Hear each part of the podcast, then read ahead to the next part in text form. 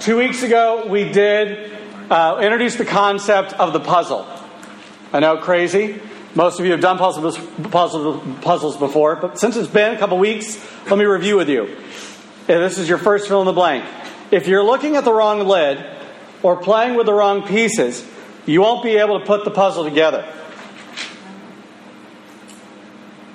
And of course, we're not talking about puzzles, right? We're talking, the puzzle here is a metaphor for life.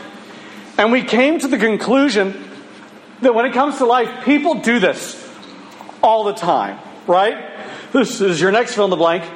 People rarely connect what they believe with how they should live.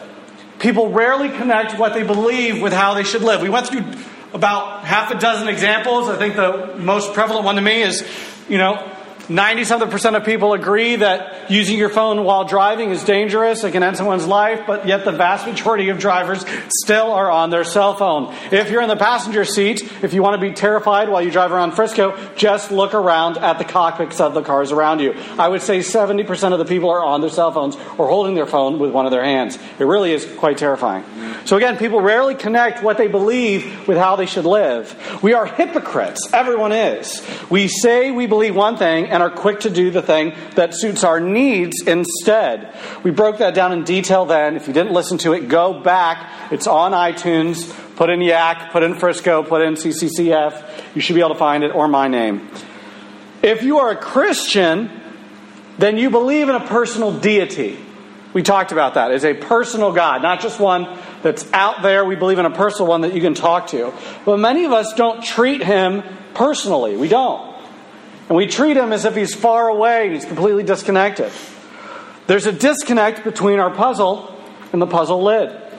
If you are Hindu, you believe that reality is an illusion. But yet, before you cross the street, you will be looking both ways. If you're an atheist, you believe that all there is is matter in the universe, just material things. Only things that exist are things that the five senses can confirm. However, then you have to account for a moral law, a right or a wrong. And if you ask any atheist to do that, it's hard for them to do because they can't account for it. Because moral law would be, by its very nature, not something that's material. So they have to live with this dichotomy of, well, I believe in a right and wrong, but gosh, I can't base it in anything. We, we seem to all have this problem. Again, we seem to have this problem, this disconnect between the puzzle. And the, the worse, a lot of these puzzles conflict with each other. The thing we learned in transformation groups is that these worldviews contradict each other. It's your next fill in the blank. Conflicting worldviews can both be wrong. Conflicting worldviews can both be wrong, but they can't both be right. They can't both be right.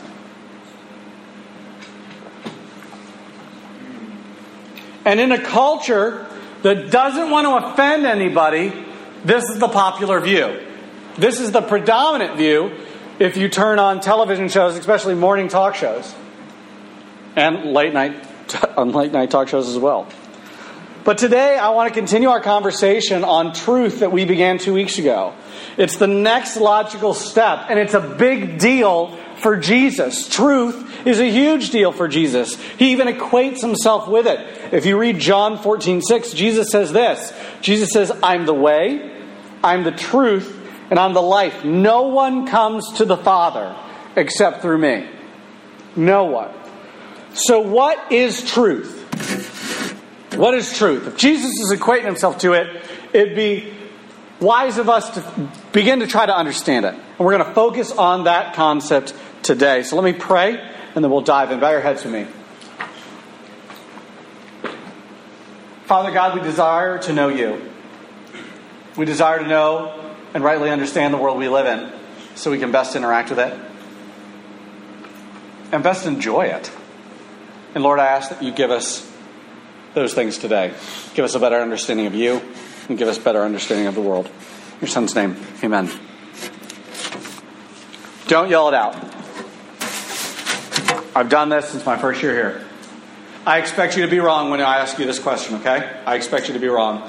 So if I ask you the question, don't hurt yourself if you don't know. Okay?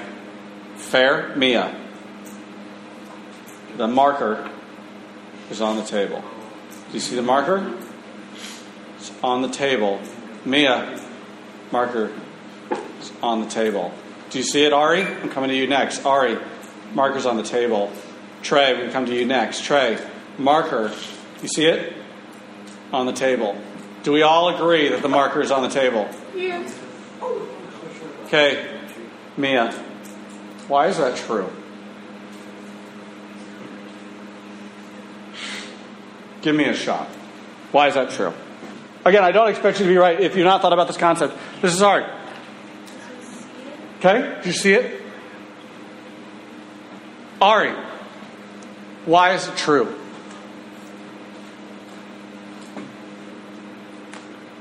Or uh, let me ask it a different way. What makes it true? Saw it happen? Okay. Trey, just in case you missed it, there's a marker on the table. What makes that true? that it's obviously a table and you um, put it on there and grab you some food there. Okay? Because I did something to it, right? Luke. Luke. There's a marker on the table. What makes that true?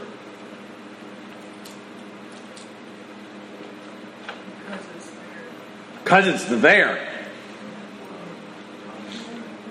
And the fact is, at the end of the day, Luke is a phenomenal philosopher, okay? Because that is what makes it true. Mia gave it a great shot. It's the number one answer that people gave. Same with Ari, is that they see it, right? But if Zach is blind, right? He's been in an awful clarinet accident. Huh? I said clarinet accident, not Asian accident. I, I don't know. I, clarinet accidents happen. You've been in an awful clarinet accident. I know you don't even play clarinet, which is even more confusing, right? Maybe it hits you while you're on the field. He's blind. Does that mean that he can't know it's true? No. So seeing it doesn't make it true. Does me touching it No. make it true? No. No.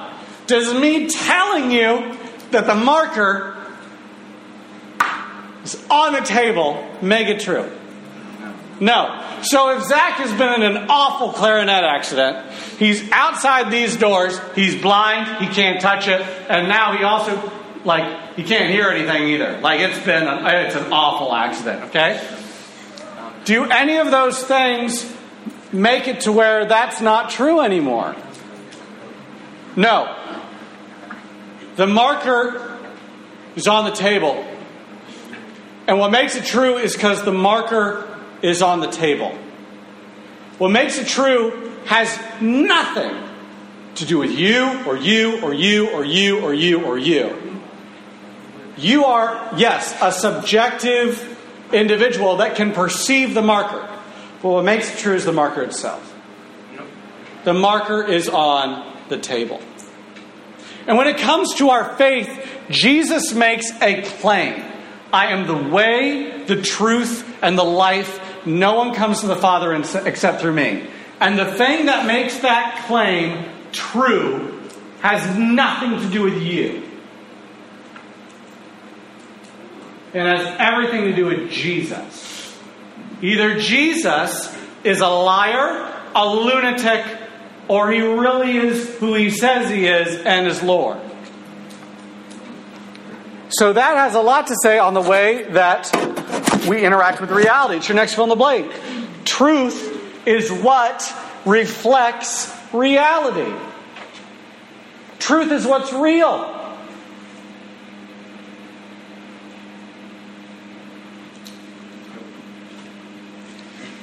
It is based in reality. It is not based on us. It is not based on us. But this idea that truth is based on us is really the basis of modern American society. Somewhere in the 1980s, the idea that truth is relative trickled down into the common thinking of man. It, it, had been there in academia for a couple decades prior, but it finally reached its way into the mainline thinking of cultures. And great thinkers like R.C. Sproul and uh, who was the guy in Watergate? I'm blanking on his name, Todd. Um, no, the guy who the guy who became a huh? Not Chuck Swindoll. Um, Chuck Colson. Chuck Colson. These guys had to fight for absolute truth in the 80s. Um, theologians had to start addressing it again because relative truth became the cultural norm. It was predicted by those men that relative truth would lead people to believe nothing. And unfortunately, those men were wrong. That would have been the better outcome. Now we live in a society today where people don't believe nothing, people will believe absolutely anything. That's the problem. And your next fill in the blank. The absence of truth has led to people believing absolutely anything. And I could literally go on a diatribe here of all the conversations I've had with high school students over the past decade, which are truly ridiculous. But people will believe anything, and adults. You can still be 60 and just completely think weird things, right? Our main point from Transformation Group last week was this. The second most important thing you can know about these worldviews is that they're not neutral. That's your next fill in the blank. The second most important thing you can know about these worldviews is that they're not neutral. That was last week's Transformation Group. The reason they're not neutral is because man is sinful. You know this. And if people will believe anything, this is your next fill in the blank, people will believe anything that people will believe the thing that makes them feel the most comfortable. People will believe the thing that makes them feel the most comfortable. Even if there's no puzzle piece to match it. Even if logically it doesn't make sense, they'll believe it. Take this meme, it was popular on the internet for like the past couple years. You can hit the slide. Boom. Just because you are right does not mean I am wrong. You just haven't seen life from my side. Forward, forward, so true, walk a mile in my shows. No, don't matter that grandma can't spell. Okay, in my shoes before you judge. Love, grandma. This is the prevailing worldview in our culture, especially when it comes to religion and philosophy.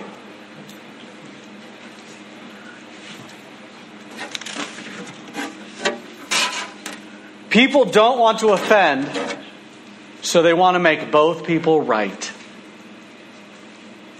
Walk a mile in my shoes before you judge. Which is what are they what are they implying there? If you disagree with somebody, you're judging them. And that is morally wrong. Do you see the next logical step that takes you when you have relative truth? But truth is not relative. Remember the marker. It has nothing to do with you. It's either there or not. The market determines the truth, not you yelling out a number. Luckily, this meme has been destroyed on the internet as well. I found the cleanest version I could of someone correcting it. There are some really funny non clean ones, but if you can go to the next slide. Well, one of those people is wrong. Someone painted a six or a nine. They need to back up and orient themselves. See if there are other numbers to align with it. Maybe there's a driveway or a building to face, or they can ask somebody who actually knows. People having an uninformed opinion about something they don't understand and proclaiming their opinion as being equally valid as facts as facts is what is ruining the world. No one wants to do any research. They just want to be right. I don't know who like corrected this, right? But you don't got to be a Christian to get this. People just want to be right. People just want to be right. They want to be comfortable, even at the expense of their puzzle. And think about it this is exactly what the Bible says would happen. This is exactly what the Bible says would happen. Um, let me look it up real quick. I updated my sheet, and of course, it did not update. Sometimes Dropbox is great, sometimes it's not.